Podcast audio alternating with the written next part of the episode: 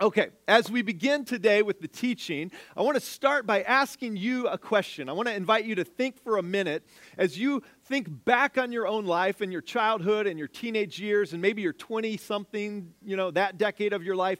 Who are the individuals that had the biggest impact on your life?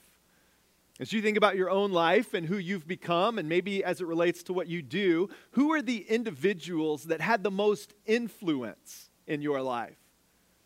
Hold on to that for a little bit. For me, there are several people that I could point to uh, that had a big impact on me, but as it relates to what I do for a living, no doubt my first pastor comes to mind. He pulled me uh, off to the side when I was a teenager and he said, John, I, I see ministry potential in you. I think that this ministry thing may be what God has hardwired you to do, might be what He has gifted you to do, and what He's going to call you to do with your life. And at the time, I had no idea what he was talking about. I thought, I don't know what I want to do for a living, but I don't know if it's church stuff, what you do. I mean, I knew I loved God, I loved church, I loved studying scripture on my own, but I just had no idea what I wanted to do for a living. And so he said, if you'll allow me, I'd like to kind of lean into that a little bit. And I said, great. And so we would have some intentional conversations. He looked for opportunities to kind of bring me along in that. Took me to a pastor's conference with him at one point. And then when I was a senior in high school, he invited me to give the, the teaching at church one weekend. And I thought, you know, yeah, let's do it. Let's see if this maybe is what God wants to do. Let me say yes to this opportunity and see if it, like, you know, hits a, a nerve that I feel like, yeah, maybe this is what I was made to do. And so I said yes. And in the days and weeks leading up to it, I cannot tell you how scared I got. Like, I mean, I was as nervous as you could possibly get. You might have thought they asked me to fly the space shuttle. Like, lives are on the line here. I was so scared. The other thing that you should know about our church is that our services at this church I grew up in were long. Anybody else grow up going to a church with really long services? Yeah. Some of you are like, yeah, that's Heartland because they last like an hour. Um, but no, our services were really long. I mean, they were like two and a half hour long services, and the pastor would speak for at least an hour. Now, again, you think I'm long winded, an hour long sermon, that's like that's really long. And uh, so I'm prepared. I'm ready to go. I get up, this, you know, I get up to teach, and uh, I, I go through my sermon, kind of talk about the passage God's kind of laid on my heart.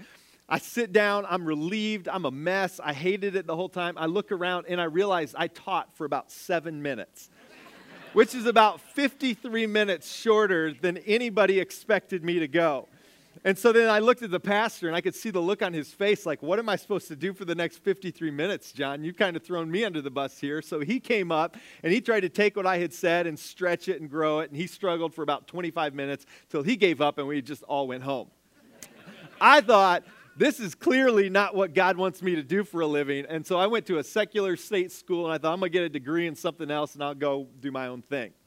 Now, there's uh, that's my story. That's kind of the first element of what got me to where I am. But who was it for you? As you think about even what it is that you do, how do you find yourself where you are today? Whose, whose influence in your life caused you to, to end up where you are today?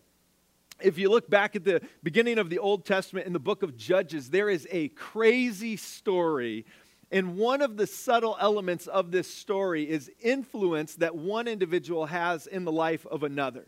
I want us to look at it together. And so, if you brought a Bible, go ahead and look at Judges chapter 3. If you didn't bring a Bible, that's okay. We'll put it up on the side screens like we do every week. But the year is roughly 1250 BC. We're talking 3,200 years ago. The nation of Israel has been led out of slavery by Moses. They have crossed the Jordan River into the promised land, and led by Joshua, they have, they have driven out many of the inhabitants who had filled the promised land, but they've stopped short of following God's instructions in driving out all of the people. You need to know that the Canaanites who lived in this land were morally deplorable people. The cornerstone of their culture was child sacrifice, literally human sacrifice. God wanted the Israelites to have absolutely nothing to do with the Canaanites and their culture. The last thing he wanted was for them to end up living as neighbors surrounded by the Canaanites. And yet, because of their disobedience and their failure to drive them out from the land completely, that's exactly what happened. Now, this, this lack of following through with God's instructions would prove to have painful ramifications for the Israelites because they would end up fighting with and being oppressed by their neighbors for generations to come. At this point in their history, the nation of Israel didn't have a king to lead them. The original plan had been that they would live in this land all by themselves, enjoying the peace that came from that. They would follow God as their king directly, and that they wouldn't need a person to lead them. But that plan was no longer possible. And so they needed somebody, at least from time to time, to step up and help them militarily, to lead them, especially militarily. And so we're told in Judges 3, verse 16, that the Lord would raise up what they called judges who saved them out of the hands of their enemies. Because they didn't clear out the land, and because they were surrounded by their enemies, and because they needed somebody to lead them, God would raise up an individual who they referred to as a judge to lead them from time to time. But make note of this phrase, of the hands. We'll see that throughout this story today A couple verses later, in verse 18, we read that whenever the Lord raised up a judge for them, he was with the judge and saved them out of the hands. There it is again. They, he would, he would uh, save them out of the hands of their enemies as long as the judge lived. For the Lord had compassion on them as they groaned under those who oppressed and afflicted them. The beginning of the book of Judges here sets up a cycle the nation of Israel would find themselves being oppressed by their neighbors. They would cry out to God for help. God would raise up a judge who he had anointed to lead the people for this generation. They would overthrow their foreign oppressors. They would live in peace for a while, but eventually they would go back to kind of turning their back on God and following the ways of their Canaanite neighbors. They would become oppressed again, and the cycle would start all over. Here in Judges chapter 3, we read about Israel's first two judges, Othniel and Ehud. A couple great names for those of you who will be dedicating kids in the future. and in chapter 4, the cycle starts all over again. This is where our story really picks up. After Ehud died, the people of Israel sinned against the Lord again. So the Lord let them be conquered by Jabin, a Canaanite king who ruled in the city of Hazor the commander of his army was Sisera, who had 900 iron chariots, and he ruled the people of Israel with cruelty and violence for 20 years. Then the people of Israel cried out to the Lord for help.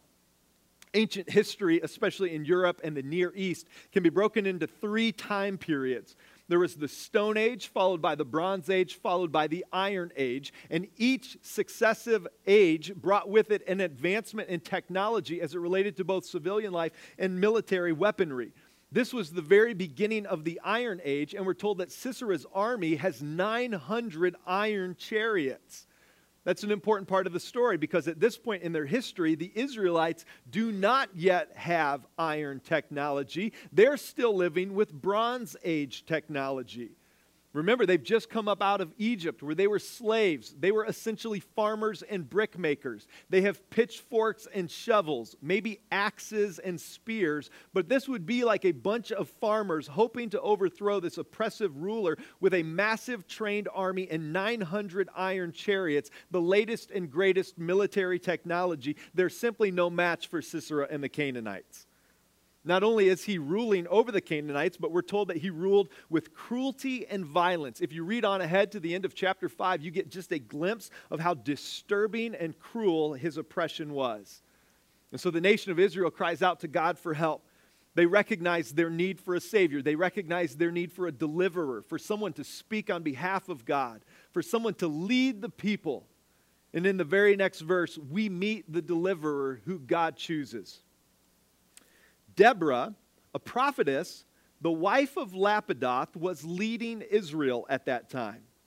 She held court under the palm of Deborah between Ramah and Bethel in the hill country of Ephraim, and the Israelites came to her to have their disputes decided. She sent for Barak. Huh. A woman. Really? No. Obviously, I'm kidding. I'm kidding. But for some of you, you might have been surprised that when God wanted to raise up a leader, he chose a woman. Why are we surprised at that? Maybe some of you, like me, grew up thinking that God would only give the gift of leadership to men. Maybe some of you grew up, like I grew up, thinking that God would not place a woman in a position of authority over men. And yet, here is Deborah, and that's exactly what God has chosen to do with her. Deborah is proof that is simply not the case. Now, we're told a few important things about Deborah in this passage. First of all, we're told that she was leading Israel. Again, at this point in their history, God Himself would raise up the person He wanted to lead the nation of Israel from time to time, and He has chosen Deborah to lead Israel. Not only that, but we're told that Deborah was, was also a prophet. That's important because not all of the judges who God appointed to lead Israel were prophets. In fact, usually uh, almost none of them were prophets. Usually they were just plain leaders. So we're told that Deborah was leading Israel. We're told that she was a prophet. And then we're also told that she was actually a judge, that she held court in the hill country, and that Israelites would bring their, their disputes to her for her to decide, which means that not only was she leading, not only was she prophesying, which we'll see later in the story, but she was also functioning as a legal judge.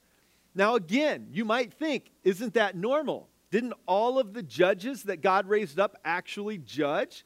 And the answer is no. In fact, not since Moses did the Israelites have a leader like Deborah.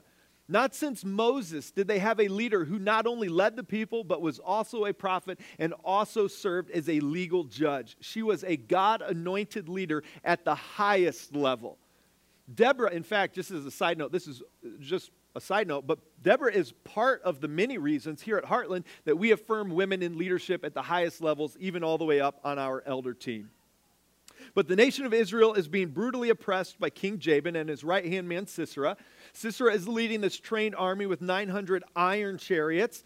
If Israel could defeat Sisera, though, they would be able to overthrow Jabin and be free. And so the people call out to God, and God raises up Deborah. Now we read in the next verse that Deborah sent for Barak. And she said to him, The Lord, the God of Israel, commands you go, take with you 10,000 men of Naphtali and Zebulun and lead the way to Mount Tabor. You, Barak, you're supposed to lead the way. Take the, these men and lead the way to Mount Tabor. I will lure Sisera, the commander of Jabin's army, with his chariots and his troops to the Kishon River, and I will give him into your hands. There's that phrase again. Deborah calls Barak and she says, Barak, this is what you have been made for. This is what God has appointed you to do. This is the role that God is asking you to play. She says, Barak, you need to go take 10,000 men and lead the way to Mount Tabor. At this point in the story, we would expect to see Barak say, All right, game on. He grabs his spear and his axe and he courageously leads 10,000 people to Mount Tabor. But that's not what Barak does. Barak said to her, Well, if you go with me, I'll go. But if you don't go with me, I won't go. This plan sounds crazy to Barak. He's thinking, Deborah, you're out of your mind. Need I remind you that he has a trained army, that he has 900 iron chariots? Need I remind you that we're a bunch of farmers and brickmakers? Like we've got picks and shovels and spears, you know? You're telling me that God is calling me to lead 10,000 people against Sisera? He says, No way. Barak did not see anything in himself that would give him the confidence to follow her instructions. He said, I do not see what you're talking about. But Deborah, I see something in you. And so if you'll come with me, I'll go do it. But if you don't go, I'm not going either. Very well, Deborah said, I will go with you. But because of the way that you're going about this, the honor will not be yours. For the Lord will deliver Sisera, but he'll do it, he'll deliver them, him into the hands of a woman says, Barak, you don't see what I see. You're not, you don't see what God's calling you to do. And so you want me to go with you, a woman to go with you? Okay, that's fine. But you just need to understand that the honor from Sisera going down is going to be handed not to you in this case, it'll be in the hands of a woman. Barak gathers the men, Deborah goes with him, and they get ready for battle. Now, as readers, especially those of us who enjoy reading these Old Testament battles, we are ready for this epic war to begin right? The bad guys are finally going to get the punishment that's coming to them. We're ready for the blood, the gore, the guts, the spears, the swords, the iron chariots, the horses, the beheadings, all that stuff. Give us all the details. The next verse, though, takes a really weird twist. Verse 11 says, Now Heber the Kenite had left the other Kenites, the descendants of Hobab, Moses' brother in law, and pitched his tent by the great tree. What? Who the heck is Heber the Kenite, and why should we care where he's pitching his tent? Well, I'm serious. We don't actually know. We're not told. There's no context clues. So we'll do whatever you're supposed to do theologically. Whenever you come to a verse in the Bible that seems out of place, we'll skip it. Seriously. We're just going to skip it. Um, we're waiting for this battle. We're waiting for this battle, okay? So you got the 10,000 Israelite farmers squaring off against Sisera and the 900 chariots, all trained soldiers. And, and, we finally get a glimpse of what happens, but we're still not really given all the details. Verse, the next verse, verses 15 and 16 the Lord routed Sisera and all his chariots and army by the sword. Sisera abandoned his chariot and fled on foot, and all the troops of Sisera fell by the sword. Not a man was left. Come on. Right, that's it. That's all we get.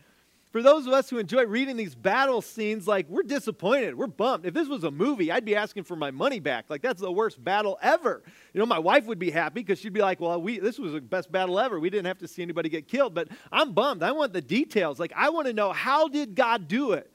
How did God deliver Sisera and these 900 chariots into the hands of the Israelites? How did he do this? Well, in the next chapter, we're actually given a little bit better of an idea. Chapter 5 of the book of Judges parallels Judges chapter 4, but it's a song. It's done in a poetic sense. It's referred to as the Song of Deborah. Judges chapter 5 is actually a duet between Deborah and Barak. It's sort of like this odd Kenny Rogers moment.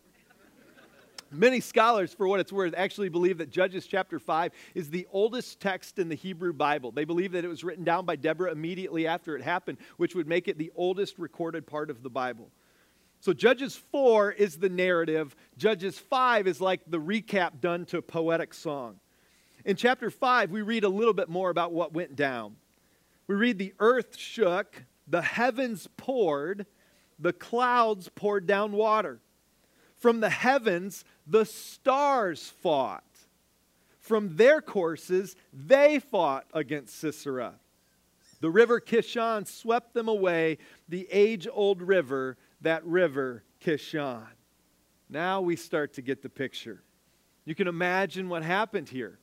The stars fought for them, the heavens fought for them. This wasn't done at night, but you can see what would have happened. The Canaanites, with their 900 iron chariots, are lined up against the Kishon River.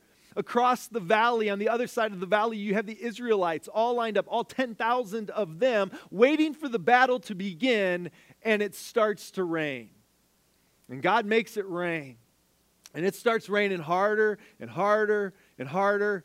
And the more that it rains, the more the, the banks of the river rise. And eventually it overflows its banks and it floods the valley in front of them.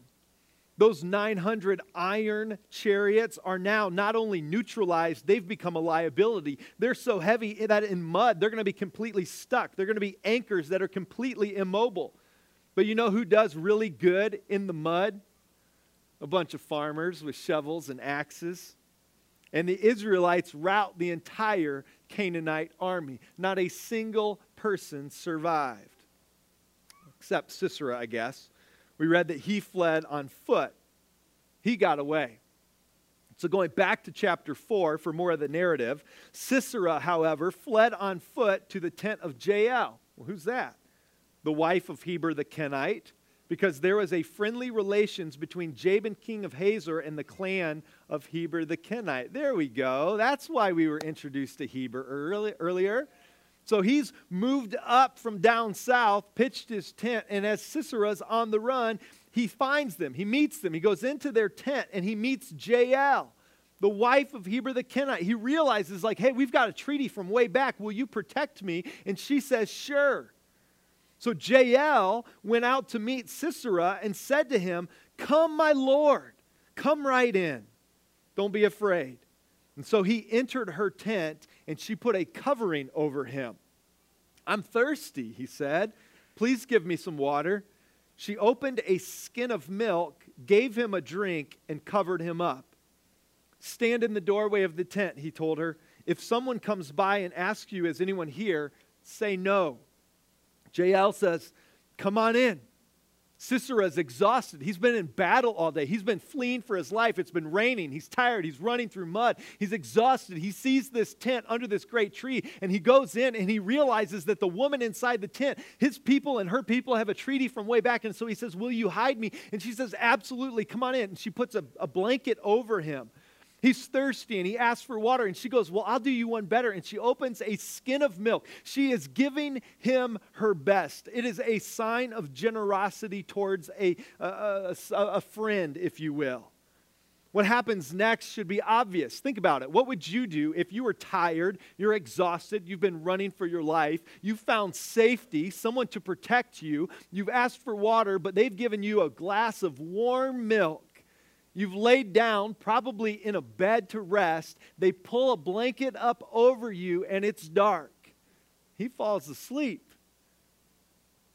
Verse 21 Jael, Heber's wife, picked up a tent peg and a hammer and went quietly to him while he lay fast asleep, exhausted. She drove the peg through his temple into the ground. Bet you didn't see that coming, did you? This is as shocking to us as it must have been to Sisera. I, I think the last thing, I think the last thing to enter this man's mind, other than the tent peg, was the fact that he had been conquered by this woman, right?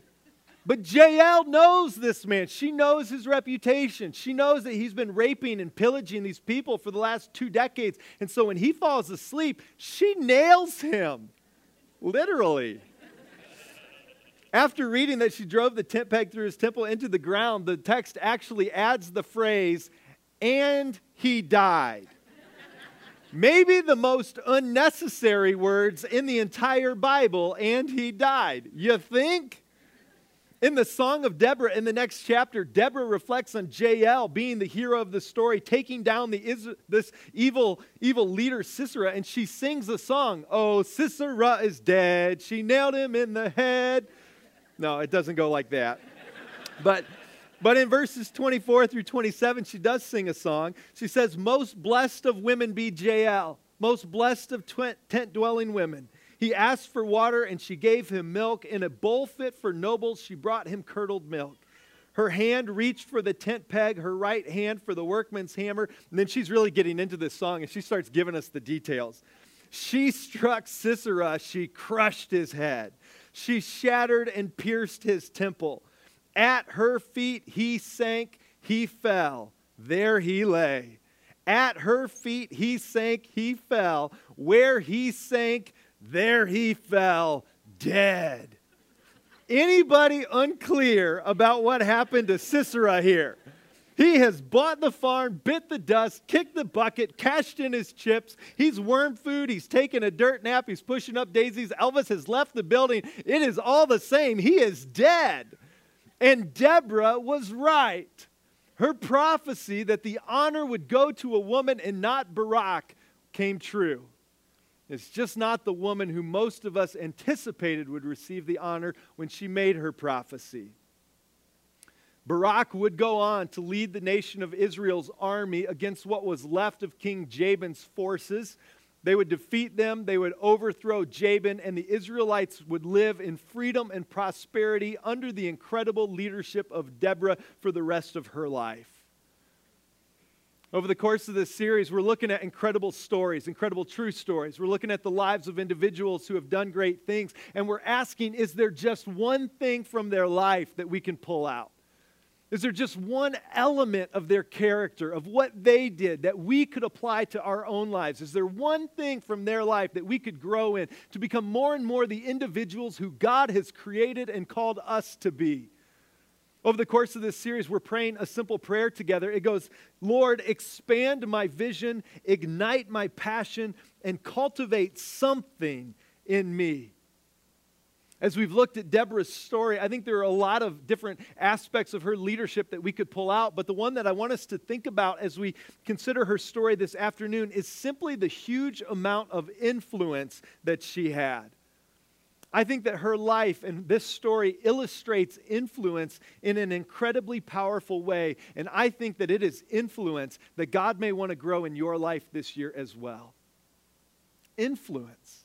Your influence may be the thing that God wants to develop to bless the people around you.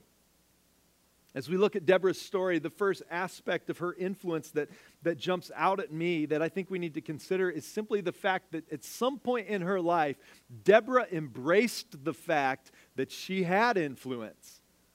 In some ways, this probably happens before we even get to read her story in chapter 4. By the time we pick up her story, she's leading Israel. She's already leading. She's already serving as a judge. She's already prophesying. We don't know when, but at some point in her life, she realized people care about my opinion. At some point in her life, she recognized people are bringing their disputes for me and asking me to decide the case for them. She started to recognize at some point in her life that she had influence. And, and, and at some point, people not only wanted her to settle their cases, but they asked her to lead in other ways. And so at some point, she embraced her leadership and God caused it to grow. The reason that's important is because each and every one of you have influence too. Every single one of you have influence in the lives of some people around you. You have a unique perspective. You have an opinion.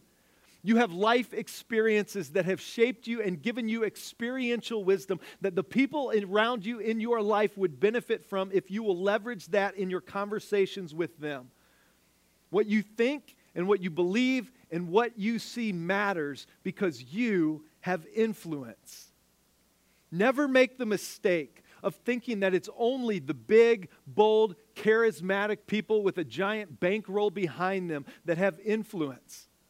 One of the greatest influential leaders of the 20th century was a, a five foot tall woman who lived her life in poverty serving as a nun. Mother Teresa was not who comes to mind when we picture highly influential people, and yet she founded an organization called the Missionaries of Charity, which grew like crazy at a time when most Catholic charities were in decline. And because of her leadership and because of her influence, her organization expanded and made a difference in 25 different countries across five continents. It was not her giant personality or some huge bank account that gave her influence. She simply saw a need around her and wanted to do something about it. And so she rolled up her shirt sleeves and she got to work and she invited people to come alongside her and do the work too. She recognized she had influence and she leaned into that. And you are invited to do the same thing too. Because I'm telling you, whether you recognize it or not, you have been given influence. And on one hand, you can ignore that. On one hand, you can let that just go over your head this morning and you forget about it and you go back to your life and you keep your head down and you focus on your own stuff and you just stay in your lane. But on the other hand, I think that God may want to cultivate that influence in you. He may want to leverage that for the benefit of other people around you. But first of all, you have to accept and you have to embrace the fact that you have been given influence. The second thing that we see in, in regards to Deborah's influence is that she saw the potential in other people. Deborah was not a one person show. She recognized that she had a role to play and she played that part, but she also recognized that she was not supposed to play every part, that every role. She saw the potential in other people, namely Barak and Jael. And not only did she see the potential in them from a distance, she called them in and she spoke that potential over them, especially with Barak. She encouraged him to play his role. And when he needed her to go with him because he didn't see it in himself yet, she agreed and she said, Okay, I'll go with you. This is such a huge piece of having influence in other people's lives simply taking the opportunity, simply pausing long enough to look at them and to see the potential in them. But you have the ability to see things in people who are close to you that they may not be able to see in themselves. So often in all of our lives, we are blind to things. We do not see in the mirror what other people, from an outsider's perspective, are able to see in us. And so many times in our lives, we need someone else to see our potential in us and to speak that into our lives, to speak that over us in a way that encourages us and causes us to have the, the courage to move forward into that. You can be that for someone. That's the type of influence that I think God is inviting you to have this year and beyond. This hits home so close for me because I would not be where I am if it were not for people who did this for me. I told you that initially it was my childhood pastor who said, Hey, I think that there may be something in you that, that is called to full time ministry when you grow up. But I kind of put that on the shelf when I went to college and I got a different degree and I went and I got a license to do a whole other field of work and I did that for a year. And I'll be honest, it was a great field. A lot of people love it. It's such an important field, but it just was not for me. It was not what God had called me to do. But I thought I was stuck. I had my degree in this field, I had a license in this field. I didn't know what I was supposed to do, but I felt like I've, this is what I've got to do. It's my only option. But then God brought another leader into my, my life who saw the potential in me for church work. And he offered me a position at the church that he led. And I, without even knowing what I was going to do, quit my job and said, okay. I was scared. I was nervous. I had no experience in the career that I would, had just launched myself into. I was completely unqualified, and that made me even more hesitant. But my, this, this leader, my boss, saw the potential in me. And he didn't just see it in me, he spoke that over me. He told me repeatedly, John, you were made to do this. I can see it in you. You may not see it yet, but I'm telling you, you just got to keep putting yourself in a position to be used by God. And then when I tried and I failed, He was there to pick me back up and to say, uh uh-uh, uh, do not you dare quit because this is what you have been made to do. And I'm telling you what, I will forever be indebted to that leader because I, I don't know where I would be or what I would be doing today, but I know with confidence it would not be here and it would not be this if he didn't speak into my life in the way that he did. And I'll tell you what was interesting about it. It took him speaking into my life long enough for me to actually believe that he really did like see that in me. At first, when he said it, I thought he was just being nice. I thought he was just being encouraging. But he spoke that into my life enough times that at some point I finally accepted he really believes this is true of me. And only then did I start to see it in myself. And only then did I start to step into what God had wired me up to do. I'm telling you, that is what you can do for someone around you. We all have people in our lives who God has placed us in relationship with and who we have relational trust with enough to speak into their life in a powerful way. And so for you, who will that be? Think of just one person. Maybe it's just one person who you're going to be intentional to speak into, that you're going to call the potential out of, that you're going to just breathe life into them. You're going to tell them what you see in them. Who will it be for you? Maybe it's a friend. Maybe it is a coworker.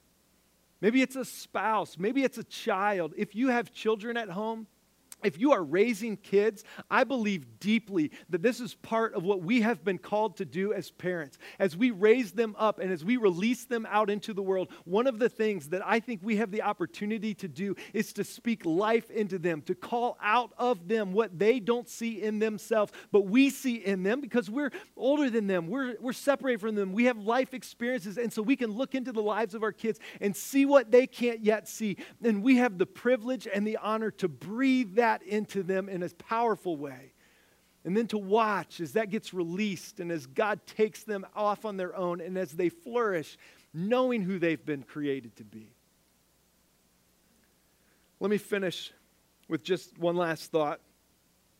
Throughout Deborah's story, we kept seeing this phrase, into the hands of, right? I highlighted it four or five times, but it's in there even more. As I was reading Deborah's story, I kept coming across this. And after you read the phrase four or five times in like the matter of like two chapters, you go, there's something to this. But I couldn't put my finger on what it was. You ever have that moment? You're like, like I know there's something else to this, but I can't figure out what it is. But there was something in me that kept eating at me, going, I know that phrase from somewhere. And then finally, I woke up one day and I thought of it first thing in the morning, which is kind of how God tends to do stuff in my life that way. And I immediately remembered this is not only a key phrase in Deborah's story, this was a key phrase in Jesus' story as well. Luke tells us in his gospel that as Jesus hung on the cross, laying down his life for us to bridge the gap between us and God the Father so that we could be reconciled to him we read in Luke 22 that it was about noon, and darkness came over the whole land until three in the afternoon, for the sun stopped shining. And the curtain of the temple was torn in two. And Jesus called out with a loud voice, Father, into your hands I commit my spirit. And when he had said this, he breathed his last. I cannot help but draw the parallels between the fact that in the book of Judges, an evil leader was defeated when a, when a tent peg was driven into his temple. And I cannot help but see the parallel to the New Testament when Jesus would allow a similar peg to be driven into his hands and feet to defeat all of evil once and for all. In the book of, book of Judges, an evil leader, leader, Sisera, was placed in the hands of Jael. And in the book of Luke, Jesus places his spirit into the hands of God the Father. And in doing so, he invites all of us to follow his example. And this is what Jesus taught. Jesus gave us a model, an example to follow, to do as he did. And I think even with his last breath, he was giving us an example to follow as he entrusted his life and his death and his eternity into the hands of God the Father. And I believe that we are invited to do the same thing today to place our life and our eternity into the hands of God as well. And when we do that, we are filled with His Spirit and I think that this is when our influence really takes hold, really gets good, because when, when we're filled with His Spirit, we are given eyes to see people around us in ways that we did not see them before. We are given eyes to see people around us in ways that they do not see themselves. And I think that this is part of how God expands His kingdom one person at a time. He takes one of us who has placed our life into His hands and he gives us eyes to see new. We are a new creation. The old is gone, the new is, is here, and we're given new eyes to see people around us. And then when we leverage our influence and we speak life into their lives, God uses that in ways that we never could on our own. And it's a beautiful process that we just get to play a small part in as we leverage our influence for their benefit and for His glory. Will you pray with me? God, thank you for this crazy story of Deborah and the Israelites in Judges 3, 4, and 5. Lord, thanks for the example of Deborah and how she leveraged her influence. And God, if this is the thing that you want to cultivate in us, would you help us to lean into that? Would you help us to embrace the fact that you have given us influence? And God, as we place our life into your hands, would you give us eyes to see people around us in a special way? Would you give us eyes to see people as you see them? And then give us the words to speak into their life. Let our influence be good and beneficial for the people around us, and let it be glorifying to you. It's in Jesus' name that we pray. And everyone who agreed said, Amen. Have a great Sunday, everybody. We'll see you next week.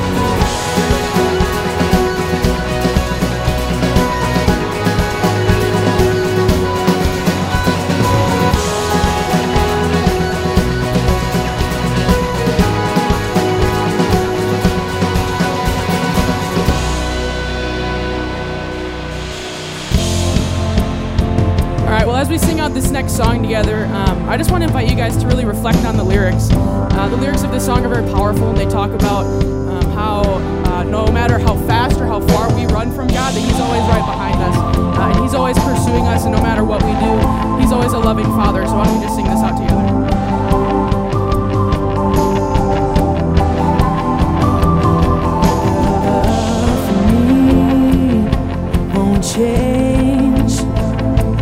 Even when I hold back And even when I'm hiding You cover me with grace. Even in my failure And even in my striving You cross the distances to find